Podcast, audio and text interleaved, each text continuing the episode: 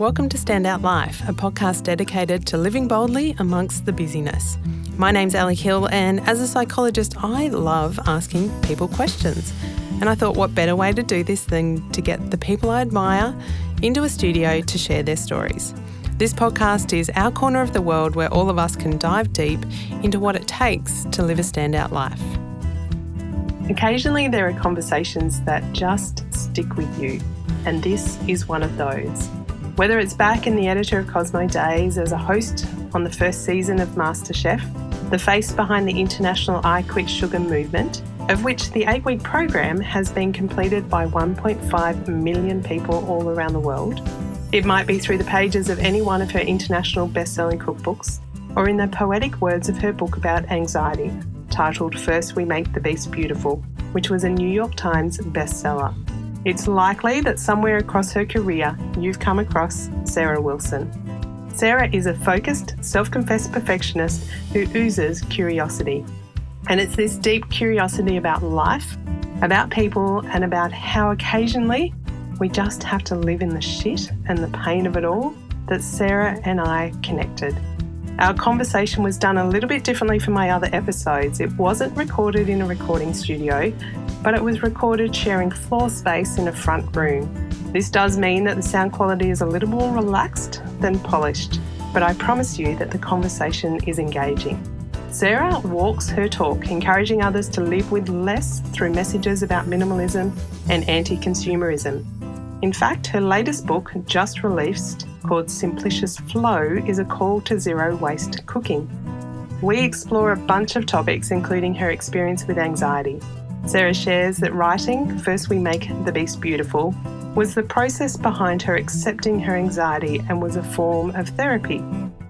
This is also one of the first times Sarah shares the decision behind closing her I Quit Sugar business, which she did in February this year, 2018, with the ongoing proceeds going to her philanthropic trust. In a world of hustle and growth, Sarah's reason to go down this path is fascinating. So I invite you to lean in, to ask the questions, and to get ready to be curious about life as you listen to this conversation with the ever thoughtful Sarah Wilson. Sarah, it's such a delight to be sitting down with you. You too, you too, Ali. It's um, it's always nice to talk with nice, mindful people, you know, spend an hour with them. Yeah, it's actually, I was only thinking about this the other day, just how rare it is in our world. And I think getting less and less where we do just spend an hour disconnected, yeah, face to face, looking someone in the eye and actually just chatting and being. I think that's why people are flocking to podcasts because it's they're locked in. They're locked in for either half an hour or an hour of mindful um, sort of thinking, really. Absolutely, and there's something about yeah being able to get that audio. I think in your ears and in those those interviews and those and you have to focus. You have I to. actually find it really hard. Apart from walking or traveling, which is when I listen to podcasts, I actually can't multitask while podcasting. You know, I find myself having to stop it and you know replay it if if I do if I try to go and look at my Instagram. You know, so I actually think it's the salve. You know, the sort of the social media salve yeah, something that mm. we're looking for. There's so much that you've done in your career, and one of the things that you have done is been able to interview some amazing thinkers of our time, um, people like Richard Branson. Uh, I think I remember reading maybe an interview you did with Brene, Dr. Brene Brown, yep. the very first time she came out here to Australia. Yeah. And you've also met with the Dalai Lama. Yes. Can you tell me what that experience was like? What was it like sitting down, being in the presence of the Dalai Yeah, Lama? he was quite disarming because, um, and I actually open up First We Make the Beast Beautiful, my, my book on anxiety, with an, the anecdote of being so uptight about what I was actually going to ask him because I was told I should actually only ask one question because he rambles. And they were right, he rambles. Um, and, you know, when you have to sort of limit your options down to one thing, it can just send you absolutely mad. That and, would be crazy. Yeah. Stopping and I was What's fresh. the one thing. It's got to be the best thing. It's got to. and I was at the height of my really bad anxiety back then. I was not in a good place. So I fronted up and I just had to say the thing that came to me at first or reflected where I was at, which was how do you stop your mind from chattering, you know? And at the time, he gave me this answer which was really deflating. He was like, oh, don't bother, you know, like, you know, you could go and sit on a, you know, if I went and sat in a cave on a mountain for two years and meditated, maybe I could do it.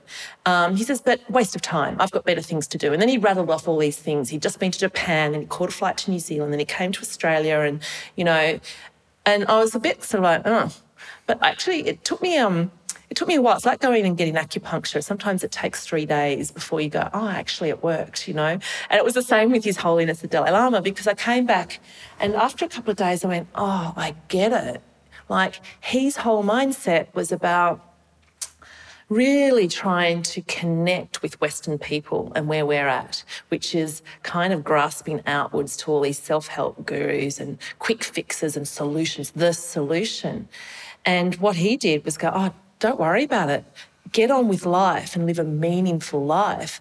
And his big thing is about getting um, people to live an altruistic life, a life of giving. So free up your energy. Stop trying to go and do that self obsessed navel gazing yoga, you know, in a Tibetan monastery, get on with life because that's what matters. So, yeah, I actually found him more powerful than you would probably initially give him credit for. I think he really knows. I think he's he's almost like got this fondness for Western people and our and our sort of you know anxious plight. Um, I suppose he's smart. He can see that the change is going to have to happen with us. I'm almost smiling and I almost can hear the giggle of, what are you all worried about?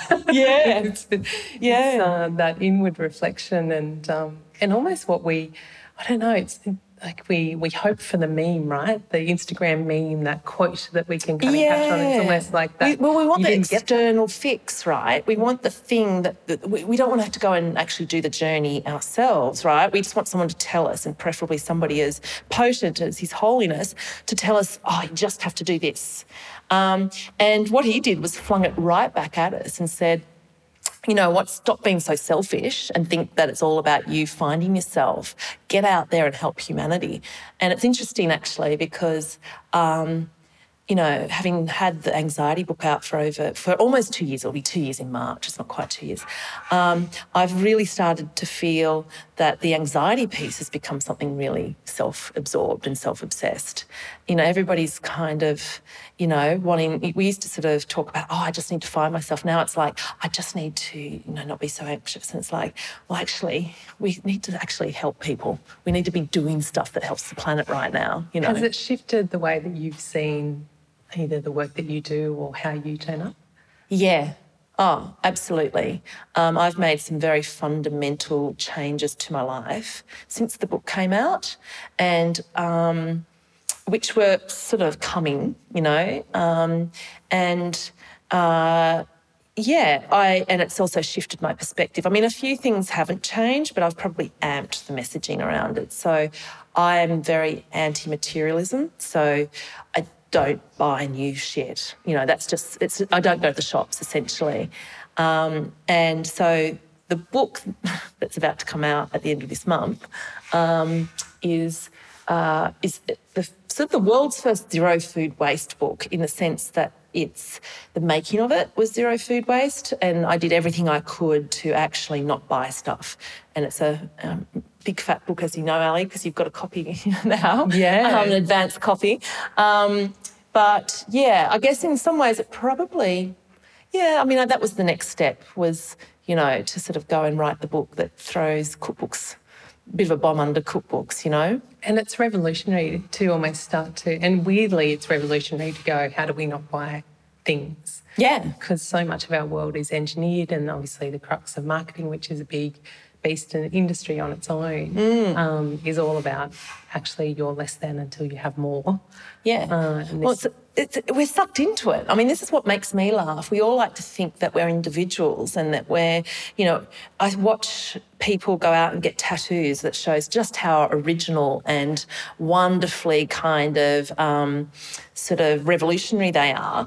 And yet, we buy into takeaway cups, we buy into brands, we buy into buying. Like, why are we being duped? Like, if you think about it that way, it's like we're suckers, you know?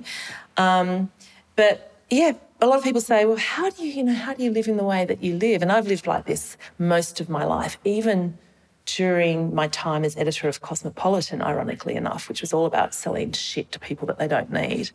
Um, I simply don't go to the shops. It's as simple as that. You know, even just the grocery store, which I can tell you now, like the fruit and veg market is about 300 metres from here. So it's pretty easy for me to duck out for some garlic or something if I need to. But I still don't. I'll use up everything I have. I'll repurpose, reuse, make do, work with what I have until I really need to go and buy stuff. Yeah. You touched on before that this is that way of thinking, that way of living has been a big part of the way that you have always lived. Mm. In fact, you've kind of you grew up. I understand you're eldest of six kids. Yeah, grew up in a, on a farm that was fairly self-sustaining. Yeah, it was self-sustaining not because we mum and dad had this grand vision. They just had no money. So it was survival, really. And it wasn't like a farm, it was just bushland. It was cheap land that had nothing on it. And, um, and, and that's where we resided, you know, um, with some goats that dad couldn't afford fencing. So the goats were tethered to trees and we moved them around, you know.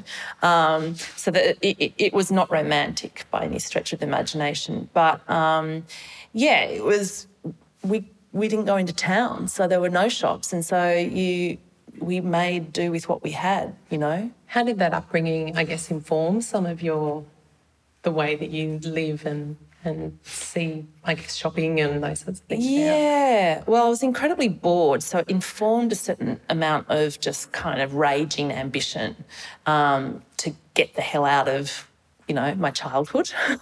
um, so, yeah, I, I, worked from the age of 11 and had a business at 12, you know, so my family called me the capitalist. Um, but um, Was that different to what, what else was happening in the family? Was that oh, yeah. as unique? Yeah, yeah. yeah. Right. Um, no, the rest of my, my, the rest of my brothers are not. They're, they're pretty laid back, actually.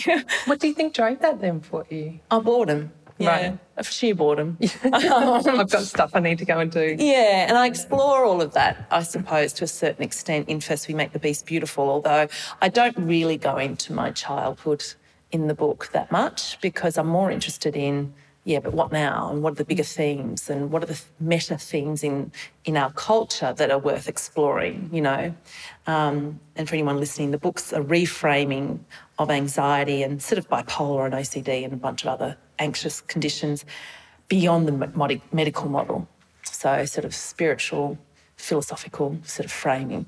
Um, so, yes, it's not about going back into my childhood, so, so to speak. But um, yeah, I suppose um, I the, the, extent to which I look at it is I sort of can see that there were there was a, a, a stirring inside me that was spiritual in many ways. So I was exploring a lot of spiritual stuff, reading the Bible, thinking up, you know, um, something would would pop out there that would explain my angst. You know, this is at sort of 11 or 12. So I became a raging capitalist, a mad spiritualist, and also deeply um, anxious with my first kind of anxiety disorder, all around sort of 11 or 12.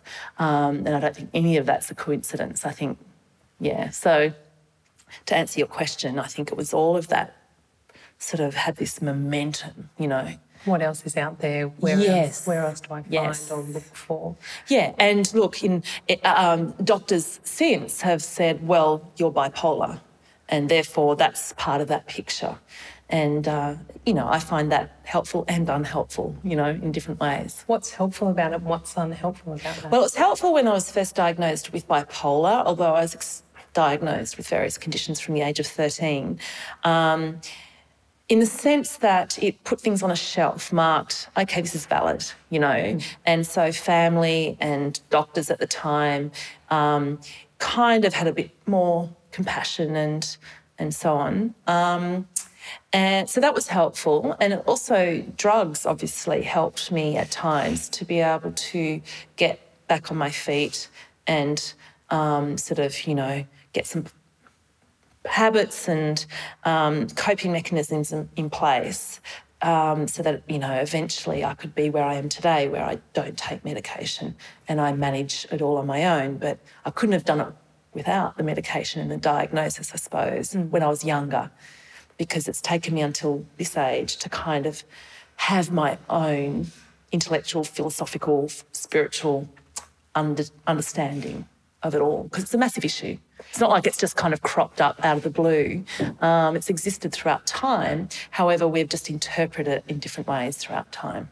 Yeah, and had, it's had different meanings and then different ways to counteract it over Yeah. time, haven't we? Yeah. From excluding people to elevating people to all sorts of things, Yeah. ways that we've Yeah. tried to understand. And even today, as I was writing the book, the main modus operandi for it is manage, how to live with one of these conditions. And I suppose my book goes that little bit further and goes actually how to thrive and also see the incredible beauty in the anxious condition.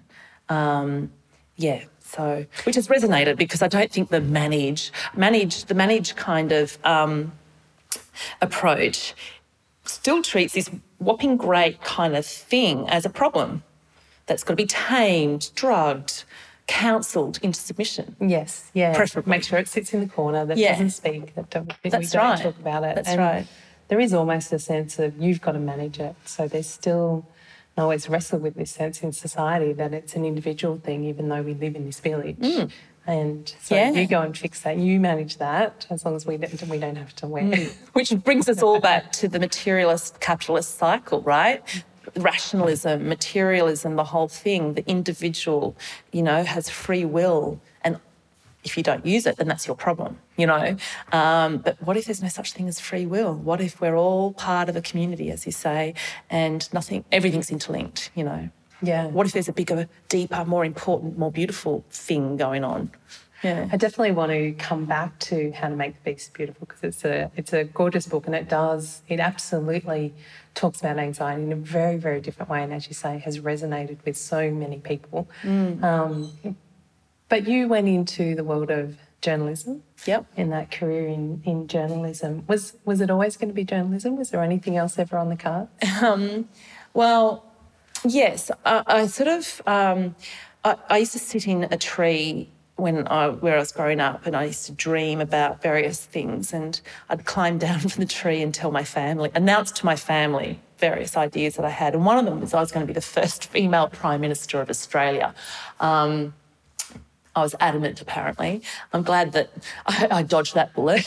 Um, but yeah, politics was something that I was really interested in. Um, and I studied that at first at university before well, politics and law, and then switched to philosophy and women's studies.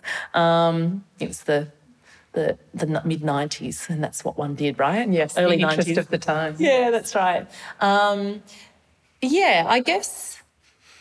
I guess I was probably just quite ambitious. I wanted to charge forward and and make a difference. You know, I think, you know, naively and probably quite arrogantly as a child, I, I believed I.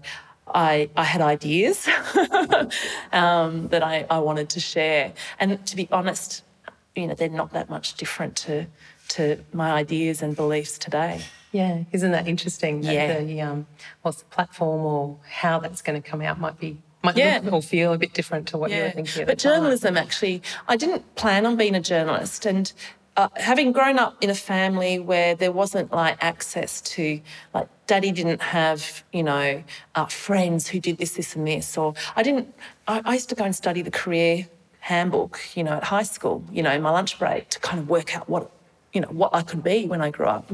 I didn't know half of the, the things in there, you know. Um, and in fact, I, I used to, I realised this, I remember this the other day. I used to actually ring. So I decided I was going to be a lawyer. So this is when I was 15. I actually got the yellow pages out and went and looked up lawyers and rang them and asked if they liked their job. Oh, isn't that fantastic? Yeah, I love it. And um, I hope some of them said yes. yeah, well, yeah, I know, isn't that funny? Probably not a lot. Um, I think the most miserable people in the world are female lawyers in their 40s, apparently, wow. statistically speaking. But um, I, and then um, I wound up doing work experience with some of them, and some of them I stayed friends with well into adulthood. Um, so, yes, I guess journalism kind of happened to me, I suppose. I started writing, and after getting sick at 21, I moved to Melbourne to start a new life. And part of that was studying creative writing in the absence of sort of a plan for life. But yeah, opportunity led to opportunity, and then I found myself, you know, a reporter and a features writer at the Herald Sun, working for Rupert Murdoch. Fascinating. How did that come about? Well, I went and did work experience at Sunday magazine, which was what the magazine was called in the lift outs in the in the News Limited publications, and the editor was a, a she was a she was a strange lady. I really liked her, but um, she was from the UK, and she, at the end of my week there, I said, went, thank you so much for having me. And she was like, who are you? oh, really? and she asked me what I thought of the magazine. And I gave her feedback. And she said, come back on Monday. And specifically the food and wine pages, because I was passionate about it. And I came back. She said, come back on Monday and tell me about it. Anyway, I, I taught myself quark over the weekend and went and reviewed a bunch of restaurants and redesigned her pages for her and said, well, this is what I think it needs to be. And so she said, "You have the job." Amazing. So that's that's how it happened. And then, and then while I was there, I, I sort of became the features writer. I was doing the restaurant reviews, and it was a pretty dream gig actually. And then uh, I just started getting a bit worked up about Andrew Bolt's contributions in in the op-ed pages, and so I wrote. Uh, columns in response and just sent them into the editor of the paper, which was quite separate to the magazine. We were like worlds apart they started running them and then they said, Do you want a regular column? So I became a weekly columnist sharing a page with Andrew Bolt on a Friday. And then I did a column on in the Sunday Herald Sun and then it sort of just grew. Yeah. It just um, I put my hand up for things, I suppose, you know? Yeah. Next? Yeah. It was right at this point in the conversation that the next door neighbours started jackhammering, which meant that we had to relocate rooms. But you will soon hear that we quickly picked up the thread of the conversation and continued to unpack Sarah's fascinating story. So you find yourself with a column in yep. the newspaper, and soon after you become editor of Cosmo magazine. How did that transition happen? Um, it was kind of a it was an odd one. Um, I there was a woman actually um, who was sent down from um, sort of News Limited to kind of do a bit of an overview of the magazine in Melbourne. And she um, and I got to know each other. Um, sort of office politics was such that I was I was I was a lot younger than the others in there, and she kind of connected with me, and the others all kind of ignored her because she was from Sydney, you know. And when you live in Melbourne, um, and somebody from Sydney comes down to tell you what to do, it's not received all that well. Anyway, long story short is she was friends with the publisher at Cosmo and mentioned me, and then I think they must have started reading my work, and um, yeah, I I was flown up to sort of meet with them a few times, and then eventually I just sort of moved up there because they kind of said, look. It, uh, we want you, but it's not quite yet. So I just thought I'd move anyway. And within it was really only a couple of weeks I was editor of, of Cosmo. Um, yeah, it was very bizarre. Like you can't plan that kind of thing, right? No, no. and I'd never read the magazine, right? Ever. I'd never. Did you quickly once you got the job? Oh yes, I went and got boxes of back issues and read them. Um, and you know, I, I didn't own any colour in my wardrobe. All my shoes were flat. I didn't own a hairdryer. Um, so yes, it was kind of odd. In fact, I started my first day with a broken leg from a mountain bike accident. So I was on crutches, which apparently um, was a talking point. I didn't think anything of it, but apparently everyone felt sorry for me. it's like why? there you go. Yeah. What did you learn about your experience as editor at Cosmo? Um, Look, I loved it. It was a sport for me. It was a business. It was a job, you know. And I, I kind of, I learned an incredible amount about how to communicate, how to take both complex ideas or tricky ideas or ideas that are emotion, we're emotionally resilient, uh, resistant to, and and communicate it in a way which, and I still use this word, is sexy. You know, um, and I guess in many ways that steered me with, you know, I mean, I've always, my publisher says this, I think, somewhere in my bio, that I tackle the hard problems, you know. And so sugar was really unsexy. Nobody wanted to quit sugar, you know, eight years ago. Um, but I made it, I tried to make it sexy. I, I took the skills from Cosmo and um, and it's really about talking to people. You know, Helen Gurley Brown, who I would uh, meet up with once a year, who started Cosmo, you know, 45 years ago and was quite a, a groundbreaker. She used to sort of give feedback, handwritten feedback on my um, every month on, on what I was doing. And um, a lot of what she would say was, I, you know, fabulous. I love this article. I could feel myself standing in the bathroom mirror next to the writer as she wrote it, you know, or, you know, things like that. It was very much about how to write in such a way or how to communicate or how to, to live with other people where you're having a conversation, you know. And I suppose, yeah, that was a really great skill. Um, and then, you know, the idea of working with imagery and words. Um, my cookbooks, everybody says they look like magazines, and, and it's because I do utilise magazine, I mean, words and, and pictures, you know, together. Um, it also, you know, there was also a lot of office politics, um, as, you know, sort of um, shared in various movies and books on, on women's magazines. And I was oblivious, naively and blissfully oblivious to it for probably the first two years. Then I had a year of kind of ignoring it. And then a year of being bullied and and um, really upset by it. Um, and, and eventually I left. That's it. Yes, yeah. one of my many kamikaze career moves where I just go, right, that's it, I'm out of here. Right. Um, and people speculate as to what's going on. Um, and it's basically, I, I reach a, a, also almost a sort of a psychic point where I just, I cannot tolerate a situation any longer. And I did that with MasterChef as well. Yeah. Um, and probably most recently with my I Quit Sugar business where if it's no longer serving me and it's I'm I'm not doing something that's worthwhile, like I'm not contributing something worthwhile. Um, it, it is really it's not easy decision to make, but once I've made the decision, it's really easy to do. Right, so that clarity comes at a point. Oh, I wrestle with it for ages, and yeah. then yes, clarity, you know. And I write about it in First We Make the Beast Beautiful about how you've got to jump first. You jump, and life will catch you. And you know, I use this corny thing like angel wings sprout and carry you to where you need to go. It's called grace in the spiritual tradition, um, and I, I have experienced it firsthand. Um, nobody pushes me, I jump, but generally it's because I've run out of other options. I actually cannot function in whatever circumstances um, a day longer.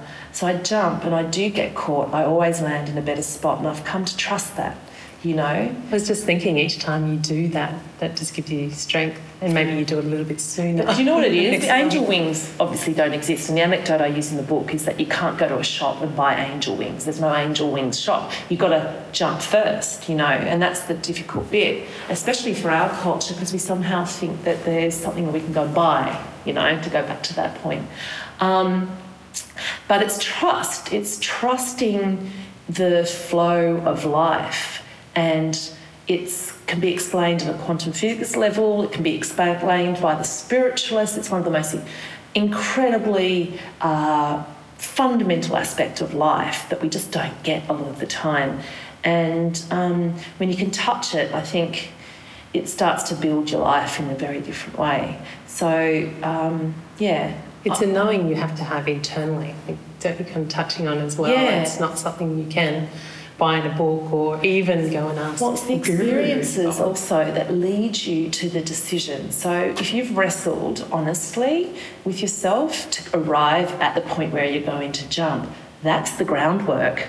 That's where the trust comes into play at a really fundamental psychological um, level. It's really quite straightforward. You've done that much groundwork, you have progressed and evolved during that angsty period. And I'm sure people listening have had to go through it when they've had to leave a partner or, or make a big job transition or decide which city they're going to live in. They're the big turning point moments. Nobody takes those lightly. You do a lot of kind of ruminating, a lot of soul searching leading up to it. That's the groundwork. That's what carries you. That's that's the angel wings. You know, yeah. um, it's part of the process. And the, the, trust is mm. trusting you've done the work You've done, you've done the work, and the decision that you make now doesn't really matter what decision you make because it's that groundwork which will be the thing that'll carry you, not the actual, you know, left or right, stay with him, leave, leave, you know, Brisbane, Melbourne. You know, like that doesn't matter. Yeah. So you touched on before the the I quit sugar, which has been a big part of your world for eight eight years. years. Yeah, almost eight years. Yeah. And at the time, it came out of a um, a personal necessity in mm. terms of uh, you know an autoimmune disease that you were combating for yourself and mm. going down that path, and then just sort of writing about that that process along the side and it really resonated with people um, yeah. as you started to do that. What was it about it, do you think, that resonated with others? Um, I think, again, it's those Cosmo's skills, right? Because I was writing about it in a way where I was really going down layer after layer, talking about just the impact that it had on me and the addiction, basically. I mean, really, it, the sugar debate covers off so many deeply challenging aspects of contemporary life. It's the, it's the emotional aspect of addiction, it's the emotional as- aspect of the comfort. Um, and if we're talking about grasping outwards, you know, that's what most of us grasp out to. The 3 p.m. muffin, you know, or the after dinner chocolate or ice cream, you know. Um, and then um, there's the whole weight gain, weight loss, diet kind of part of the puzzle, you know. Um, and, and then there's also the, the, the political aspect, you know, the food industry. Like the big part of what I had to do with the, what I was, you know, educating people on. Um, and because the whole I Quit Sugar business was an education business for about five years um, four or five years. I had to educate people in why sugar was bad for us, why the you know it was um, big business was mm. duping us into it, and the government was complicit without getting too heavy. You know, I had to keep that sexy. yeah, that's right. yeah. yeah, and um, and then and then you know, and then I sort of then offered something of a solution, I suppose, a, a, you know, a way that individuals could take back control from that scenario, from their addictions and the political aspect of things. Um, so, yeah, I think that all of it was an eye opener for people, and then they also could see, oh, finally, I might be able to do something about this. It made intuitive sense. Mm-hmm. Made, you know, I'd say to people, hey, do you reckon the reason you've put on weight is the sugar? Like, is it the muffin that you eat every single day at three o'clock? And you say that to people, and they go, yeah, without a doubt. Never thought of it that way, but yeah, um, and I think that resonated. It was the first time that, I don't know, if you tell people, if you share with somebody something that is true, it resonates and then they enroll. You know, they. And people can experiment with it as well. There's something exactly. quite personal. I can play with it, and I know in your books you almost you know just encourage people to go. It's an invite. Give it a go for a couple. You only need two weeks to kind of know if it's going to work or not. You know, um, you'll get the feedback, and that's the great thing about our bodies. You know, and the great thing about sugar, if I can put it that way, is that unlike toxic oils and other kind of crappy stuff in our diet. Um, our bodies respond very quickly when sugar is taken out of the diet, and we, really it's about two weeks. Yeah. So you do start to notice shifts, but also the damage that you may have done to your body can be reversed.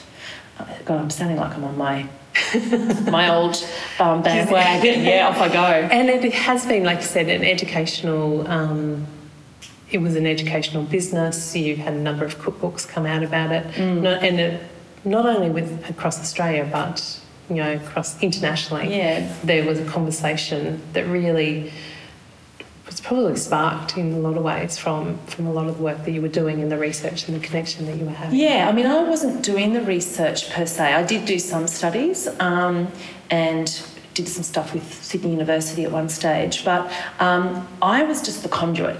So the scientists were having these boring discussions out in oblivion, you know, um, and I'd go to these conferences, you know, I was, I'd go to obesity conferences and I'd sometimes talk or I'd talk to the scientists or whatever um, I just made their, their research, yeah, digestible, yes. you know. Yeah. Um, so, yeah, it was a conduit, essentially. Um, but that took its own work, you know, and own research, I suppose, yeah. And earlier this year, you touched on one of your kamikaze moves mm. was to pull the plug on that Yeah. business, which Yeah. is a, was a massive business. I understand you had about 23 staff. Yeah, and peak, yeah. It was, um, I guess, in a lot of ways, in a very commercialised capitalist world, we are taught when you've got a business, grow at scale, grow Mm. hustle, hustle, grow at scale, sell it. And you no doubt wrestled with that. What was the debate going on in your in my head.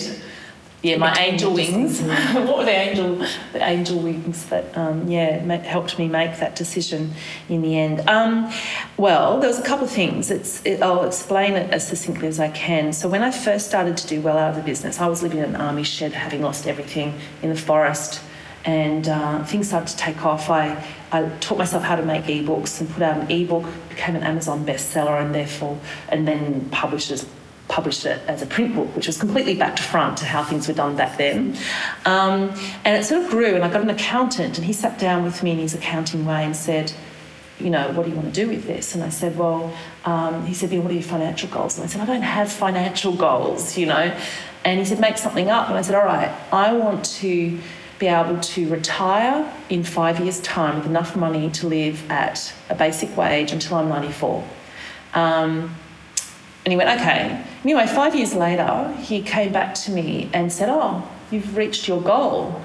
And um, I, was, I was kind of a bit shocked. I was like, oh, right, okay. Well, what am I going to do now? And I went, okay, well, what I should do is sell the business because what I want to do is to keep in the activist space. I want to keep educating and without relying on a, a wage necessarily. I want to do it without needing the money or, Yeah. you know, I want to do it independently of money. Um, and it's fairly easy for me because I don't need a lot of money. I don't own a car. I don't go to the shops. I don't have expensive habits. Um, so uh, I said, went about selling the business, you know, trying to sell the business. And I was approached sort of a year or two earlier by some media companies who were interested and they went very much under the bonnet and had a look at it. And it wasn't the right time for me because I was still having, uh, there was still work for me to do. And uh, anyway, so a number of different parties, I, I got somebody involved, take it out, but it was to not have me in the business, and nobody could comprehend that. I'd set up the business with a CEO, we were running it without me ostensibly, so that it could be a separate entity to, you know, I could, could be separate to Sarah Wilson. Um, I did all the right things, but um, really at the end of the day, everybody and, and look, there was a few say there was two uh, buyers, potential buyers that got right to the eleventh hour, and then for various internal reasons had to pull out. It was very taxing on the staff because we couldn't actually make new marketing decisions or new, you know, leads. Take you know, everything's on hold. Everything's on hold, and it was demoralising for everybody involved, and um, staff didn't really know what was going on. So after a year of that, because I'd also made the commitment to never being one of those sad people that gets the Toyota Corolla and then goes, I want the BMW, and it never ends, right? Yeah. You know, people will say oh, they can retire at 50, and they're still working at 70, not out of happiness, but because they've bought more stuff they've got to pay back, you know. Um, so that's when I, I made the decision. And it was because to keep going, I had to scale. That's not my in my DNA. Um, it would mean that the business would no longer be about making a difference and educating. It would be just about accumulating clicks, you know. That bored me. That wasn't going to be challenging. Um, and uh, you know, and so therefore I couldn't be in the business, but people only wanted to buy the business if I was in it, you know. And I was happy for somebody to take it because I'd done my work. I'd really done my work. I'd educated. I was happy for, for somebody to go and take it and take it to the world or whatever. And if I'm happy for that, I'm happy for people to just kind of who are in the sugar, no sugar space to kind of you know take my place and and so on. So I decided to shut down the business. I got approached by a number of people wanting to know what I was doing with the recipes, with the content, with the technology. So I came up with this idea that I would um, put out a expressions of interest. If people wanted to buy it, these were the prices. This is the timeline. They had 21 days to do due diligence, the whole thing. There would be no bargaining on the price. Um, and it's first in, first served. And all the money was going to go to charity. Um, so don't don't come and tire kick me because like they'll be dicking me around. Yeah. I've got nothing to win from this. I don't have to sell the assets, but they're worth something. And so yeah, that's what I did. Um, and nobody understood it. And of course, the papers reported that so Sam Wood um, bought the recipes and he was thoroughly decent in the whole process and really got it. But of course, the papers report that Sam Wood bought I Quit Sugar and was now running business. Nobody kind of thought, oh, that's quite an interesting story that somebody has donated their funds to charity. It just kind of got Yeah. completely forgotten, you know? Yeah. Yeah. Did you get any kind of, yeah, I guess, backlash? People just going, what are you doing? Um, not so much. Uh, oh, yes, I did. I got, well, what I did experience, uh, I guess it's a version of that, is, and I hate to say it, I would say probably two dozen blokes from around the world who decided they could come and save me from myself. So it was, I've got a solution for you. I'll take your business off your hands, you know, blah, blah, blah, blah, blah. And it was um, quite funny how it was a phenomenon. I would sort of say to my accountant, ah, another, another bloke, you know, on a white horse. Rescue, yes. I know. It was so funny. It's like, what part of what I've done do you not understand? Yeah. Like, I do not I'm want okay. some bloke from, you know, um, Texas to come and take over my business. Um, you know, like, anyway. Um, so that was quite That's a phenomenon.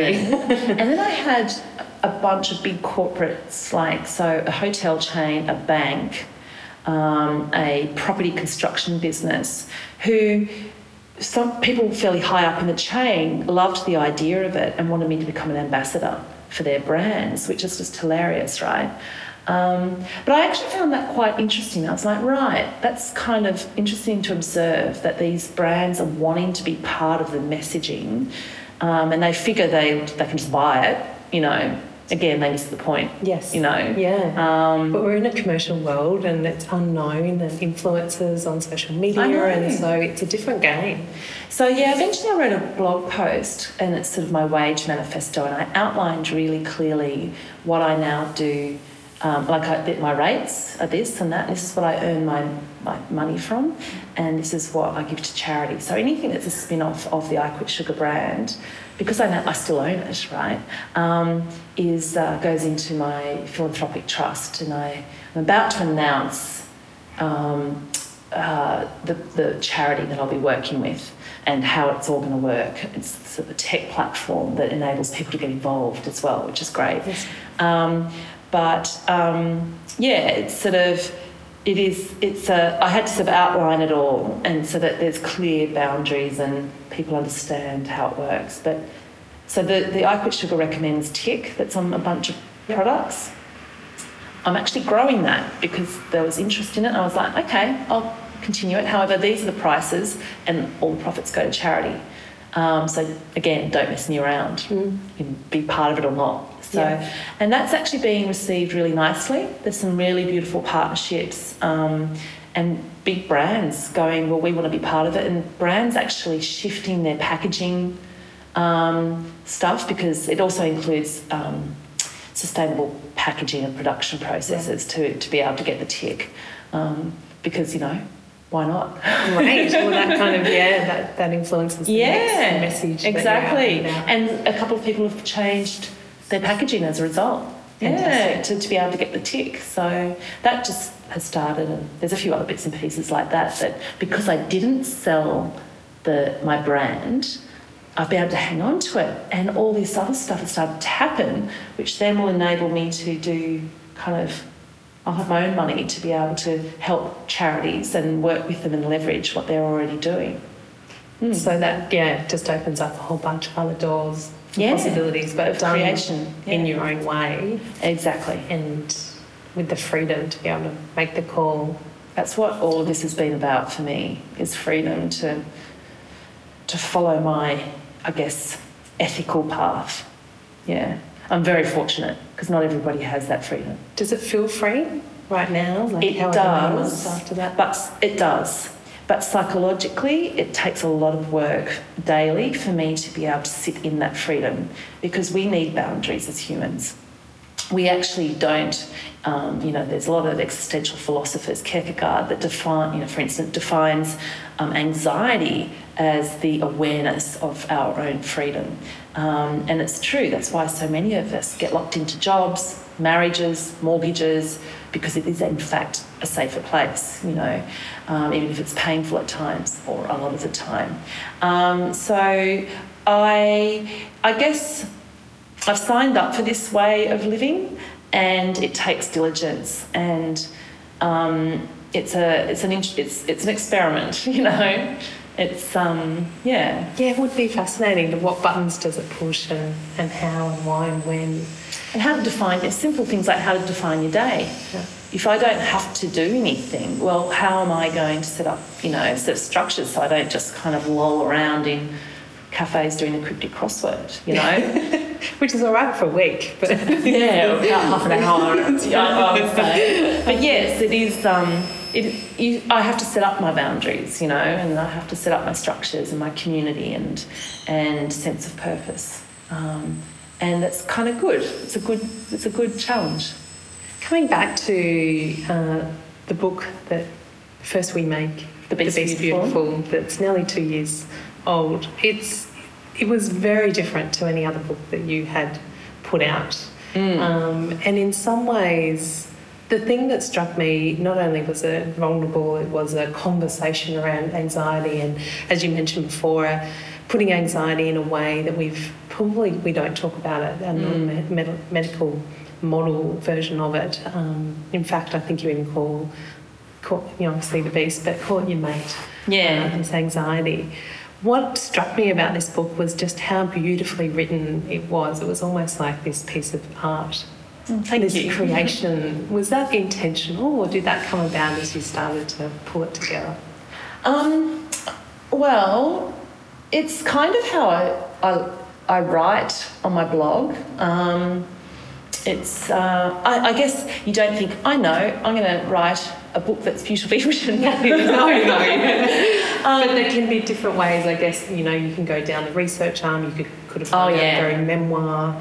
Oh um, yeah, no, I tried the memoir thing, and that didn't work out for me at all. Like you know, in 1975, um, I was bored by it. Yeah. Like I tried it, you know. Um, yeah, I was fortunate enough. The process of writing the book was very much the process of actually accepting my own anxiety and my own shit. Mm. I had to because this book was going to come out and everyone around me would know what. Like, most of my friends and a lot of my family didn't really know the story because you kind of create, you know, you. Um, you, you create a sanitized version of the story, you know, for everybody.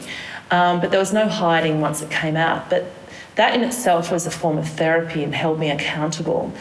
Um, I had a, I have a publisher who totally trusts me and gave me a full rein, like the longest leash. Um, and I mean, I went through absolute agony writing that book, and I sort of I won't give away the end to anyone who hasn't read it, but I think I, I, I rattle off how many suicide attempts, miscarriages, um, you know, houses I'd lived in, countries I'd lived in throughout the process of writing the book. It, I went through the wringer, you know. And oh, I had to I spent the afternoon quiet after I'd finished reading it because right. there was this sense of, and yet there was a realness. Well, some of some there were some chapters that I wrote while in an anxiety, a deep panic attack at three in the morning, and I wrote it out. You know. Um, I don't know why. I mean, there's some, sometimes people repeat bits of the book back to me. I'm like, did I write that?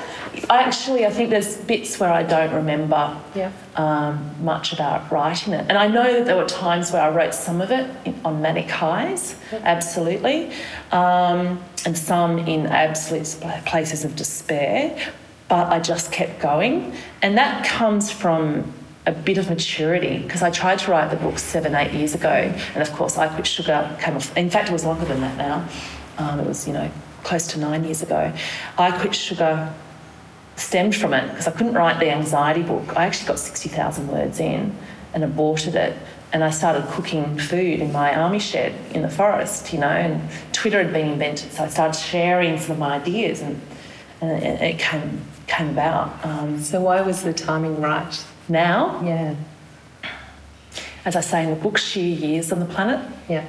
You know, like. Um, I can confront this. Oh, and also the other thing, the other thing is egoically, I had books that sold. So my publisher was going to trust me because she knew that people would buy Wasn't a risk. what I wrote. Yeah. And it wasn't a risk for her, so therefore I had the freedom. And also for me as well, like I think women we tend to do this. Like I can to go back to the question you asked a little while back, Ali, about, you know, sort of what's it like living as I do now and, you know, the boundaries and waking up each day going, hmm, how do I What do start I this day? and, you know, not flounder, um, is that there's a bit of an egoic attachment to the fact that, oh, I've achieved X, Y, Z. I've done a certain amount to be able to tick off the tick list and, I don't know, impress my parents, um, be received in a valid way by the media, the trolls, whoever it might be.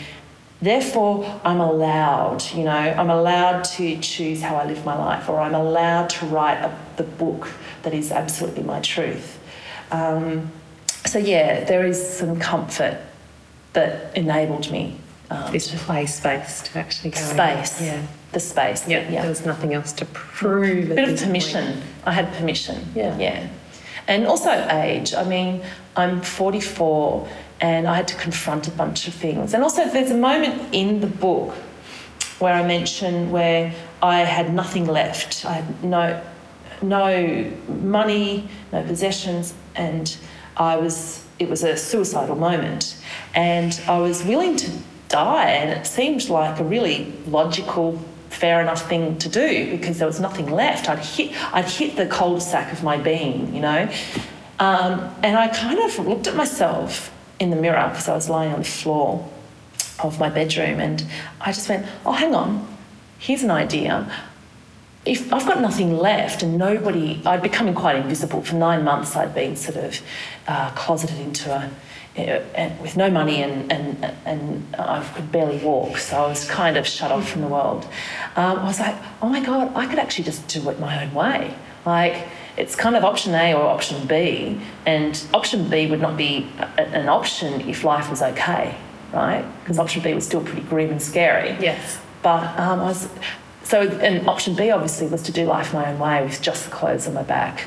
Um, and having had that experience and that made that choice to live, it's kind of made everything else since feel okay.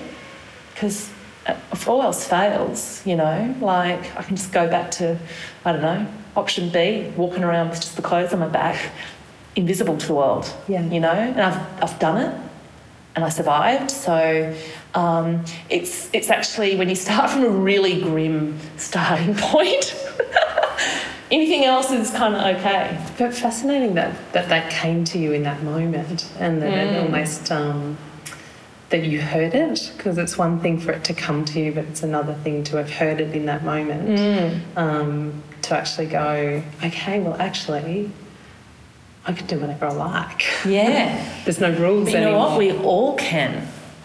We all can. We can all choose. Within the framework of our limitations as human beings, where we don't actually have free will, but we can steer things. We can steer things. We can.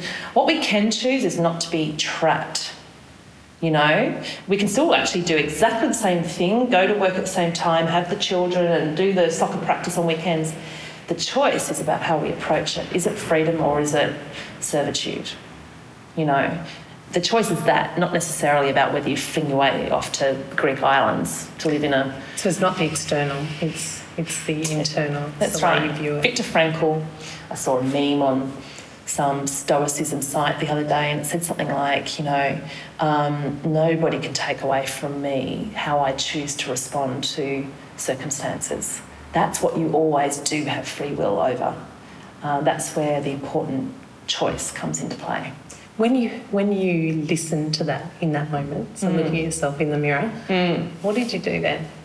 Oh, I actually share it in the book. I got up, I hadn't slept for three days, and I was wearing these revolting, st- stenchy, like uh, t- uh, what are they called? Flannelette pajamas. And I got up and ate um, peanut butter out of the fridge with a spoon. really can do life my way. that's right, that's right. Oh, but uh, off the back of that, I actually had to go and get acupuncture on my ovaries because I've been told I'd never have children. And this was the following day, right? And it was so surreal. Kerri-Anne Kennerley rang. I don't, I don't know her, right? I'd met her twice as a guest on her show. She rang my mobile and was actually at the acupuncturist with needles in my ovaries. And um, she asked me to fill in on her TV show and um, as a host. And I was like, but you, have got the right person. I, I, I'm not a host. And she said, oh, I think you'd be wonderful. And um, so I had to go in the following week and host her show, never having read an auto cue. And I was so sick and just so, I mean, you know, I was barely able to walk, you know, and and um, so on, and, and I was in a pretty bad way. But off the back of that, somebody saw me who became the casting agent for MasterChef and this whole and within like a couple of months I was the host of MasterChef. I mean that is weird, right? Yes, yeah, yeah, yeah. It's that proof of just show up, like just show up. Show up. But also sometimes a small move like that because it was really just a choice in attitude, right? A change in attitude. It just blew apart the rut that I was in, the flow of the life of life that I had been stuck in. It just blew it apart, and off I went in a complete like life rewarded me you know, the logic of life rewarded me, and just, I mean, it ended up on a route. It was incredible, but it was, um, it was a bit of a distraction, a side, a side yeah. trip. You know, in another way, it's almost like it's another version of jumping, like totally that, that choice. Disruption is wonderful. The yeah. internal internal disruption. Let's just jump. Correct. Let's just make that choice. My meditation teacher quotes um, a Vedic term, phrase I mean, I don't know what it is in, in Sanskrit, but it's, it means do what you're not doing. When, when, when things are shit and you're stuck and it's Groundhog Day, do what you're not doing. It's really the only thing you can do. Logically, it makes sense. Energetically, it, it actually plays out. And um, it's like, you know, George Costanza, you know, remember he, mm. he worked out that if he was just, you know... Do the opposite. Do the opposite, exactly. and I live that. I have to watch myself. It takes a lot of discipline to sort of see it, and I go right. And it's, I call it rather unpolitically throwing a bomb under the situation. Sometimes you just got to go and throw, throw the opposite, mm, yeah. blow things up a bit. What's the upside of anxiety? Oh, there's quite a few, I suppose. I mean, from an evolutionary point of view, it makes sense. And when you tap into that, you go, ah, you know, they've done studies on um, refer to this in the book, chimpanzees, where they displayed OCD symptoms, you know, the one that they were bullied and ostracised, sat on the outside. When they removed those from the clan, that clan, I think, survived only one generation more because um, they needed these two percenters of the population to ensure um, safety, hygiene. They're the ones that stayed awake all night and would hear when the lion was approaching. So um, when you start to read that, you go, oh, that's pretty cool. So I think you know, realising you're, you're part of a, a special group that is required. So OCD and bipolar in particular, there's lots of studies that show that they're necessary. They're necessary to the survival of the human race. Um, and then, you know, I think um, also the main thing is that anxiety takes you on a journey that you have to go on right? Because that's what the, the, the, burning anxiety in you forces you to go and do a bunch of things, question a bunch of things in a deeply uncomfortable way. You go through the wringer, it is ugly. You don't know that it's taking you there at the time, you're just in pain. But what ends up happening is you go out there in the world, you might have addictions, you might go out buying things, you might think it's about getting a new boyfriend, a new house, a new city, whatever it is. Eventually, all that fails. So you've got to go through that whole process. Eventually, you work it out and you go, I'm rendered choiceless, I give up. Essentially, it's anxiety takes you to the point where you give up. When you give up, you realise you've found the very thing that you were looking for all along, which is a relationship with yourself. Yeah. And it's like, what the fuck is this all about? And you actually work it out. And um, I don't think there's too many. I don't think there's. I don't think you can get to it any other no, way. coming back to your point before, it's actually the work that then makes it much more meaningful. Yeah. You can't be given that. It forces you, to do the work because yeah. there's no other way.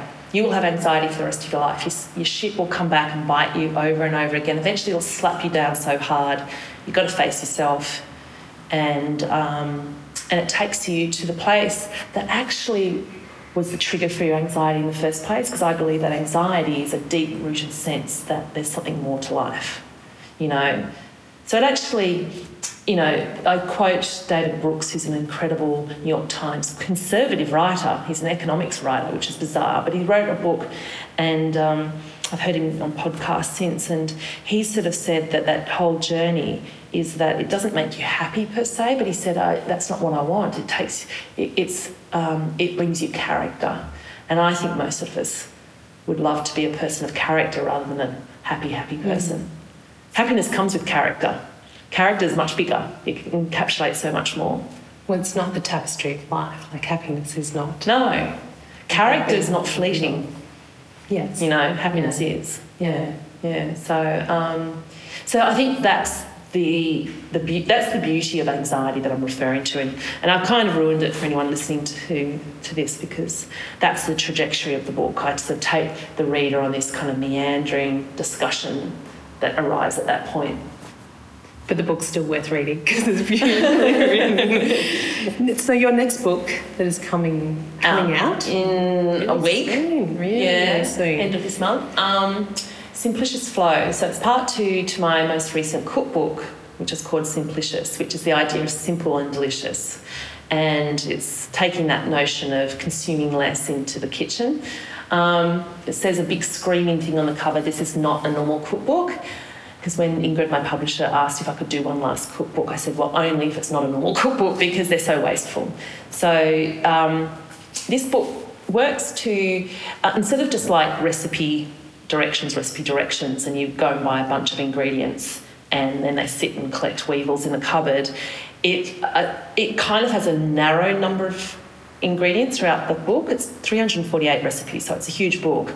But um, it also works with these, what I call capsule cooks, where it's a shopping list, not an ingredients list. So it gives you a shopping list, sort of 8 to 13 things that you go and buy, ingredients essentially, like a broccoli, you know, and you use up the whole lot over the course of a week to make maybe four lunches or five dinners or um, you know sort of a bunch of lunch boxes for five, you know for five days for four kids and things like that. So, so it's actually written in the way that we operate. It's like meal plans. Yeah. So they're mini meal plans that they're capsule cooks. Like you buy all these ingredients and you can kind of perform this whole capsule. And so the broccoli stalk that you didn't use on Wednesday becomes such and such. And in fact, you really only cook for the first two days, and then the final three days are assembling the things you cooked on Monday and Tuesday, if that makes sense. Yeah. So, yeah, it's how I think natural cooks operate, and even natural cooks will like the fact that the thinking's done for them. You know, it's eight ingredients. Yeah. Yeah. So I, I operate with that, and then it's zero food waste essentially. So all throughout, I um, bludgeon people over the head with my, you know, sort of plastic free, etc. approaches. So I've got dorky things like, so, you know, the keep cups and the non disposable takeaway coffee cups. I don't even do those, so I won't buy them. What I do is I get the glass jars that, you know, food things come in, and I get the rubber bands from the asparagus and the kale, you know, that you can't avoid. And they wind round the cup and they become your silicon holder. So that's my keep so cup. You've got your own keep cup. Yeah. Yeah. You don't need to pay thirty dollars or whatever it is. Because how many times do you come across people? Oh, I broke my keep cup. I can't afford to keep buying them. It's like, all right, well, just get an old jar and those rubber bands. So um, it's full of yeah um, tips like that as well. And as well, you know, I've got Indira Naidoo to write how to have the perfect compost set up, even if you're living in an apartment. Right. And just things like that. So they're sort of interspersed in amongst the sexy recipes. And it's crossed over rural living, city living, family. Yeah, yeah family and singles. Yeah, I incorporate family and singles because, um, yeah, as as I do with all my books. Yeah, yeah. So, what's exciting you about what's next? Ah, um, well, I'm writing my next book. I've just started two weeks ago. It's generally it generally takes me two years to write a book, both Beast and the cookbooks, because I oh, I don't know, I'm a perfectionist. I was saying before we started recording, it's it's sort of my Achilles heel, but then it's also I kind of now can take some comfort from the fact that maybe my perfectionism pays off, you know.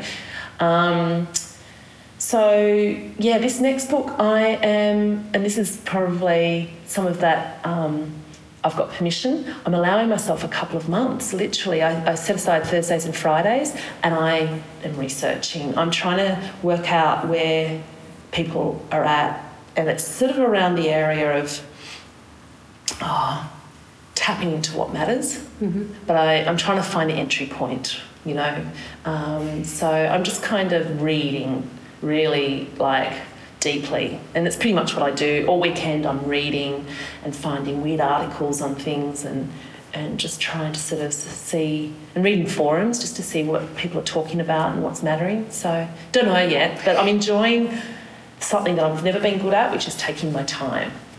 Yeah. And the, yeah, so then being able to dive in, and as you say, trying to find an entry point to something like that is it'll be fascinating to yeah. see what kind of rabbit warrens you go down and go. Well, I'm trying to do this creative process without all the self doubt that comes with every other project I've ever done. So writing First We Made the Beast Beautiful was um, harrowing because I doubted myself the entire way. Um, so I'm going to try to do this differently, care just as much, but maybe not doubt quite as much. What are you going to do when, when doubt shows up? Oh, I don't know, just sit in it, play around in it, hate myself for a bit, you know, then get a grip.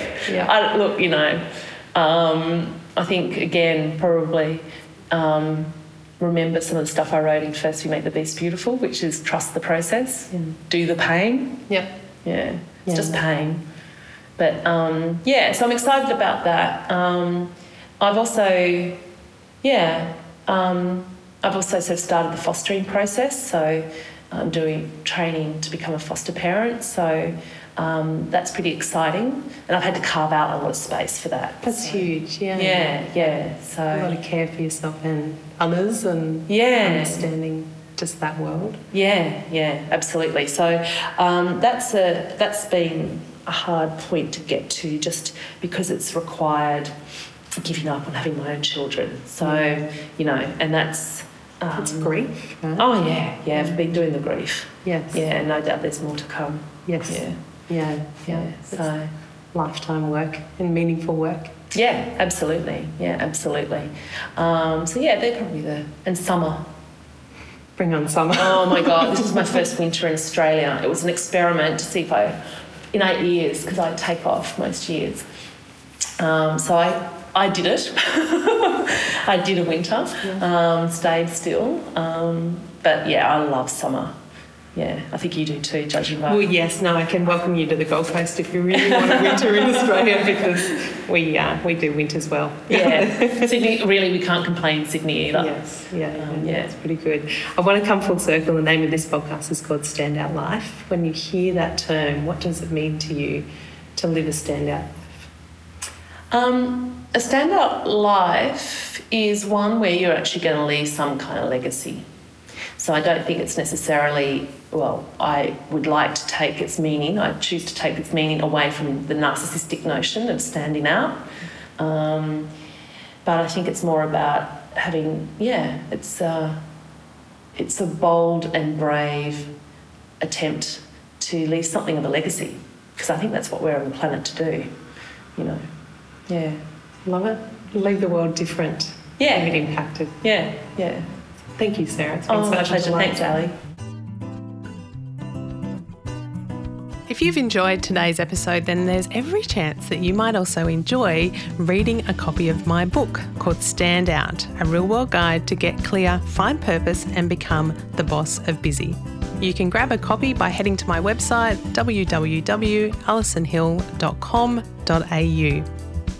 If you liked what you heard in this episode, I'd love it if you could take a few moments, pop over to iTunes, and give this podcast a quick rating so that we can continue to share these conversations with people around the world.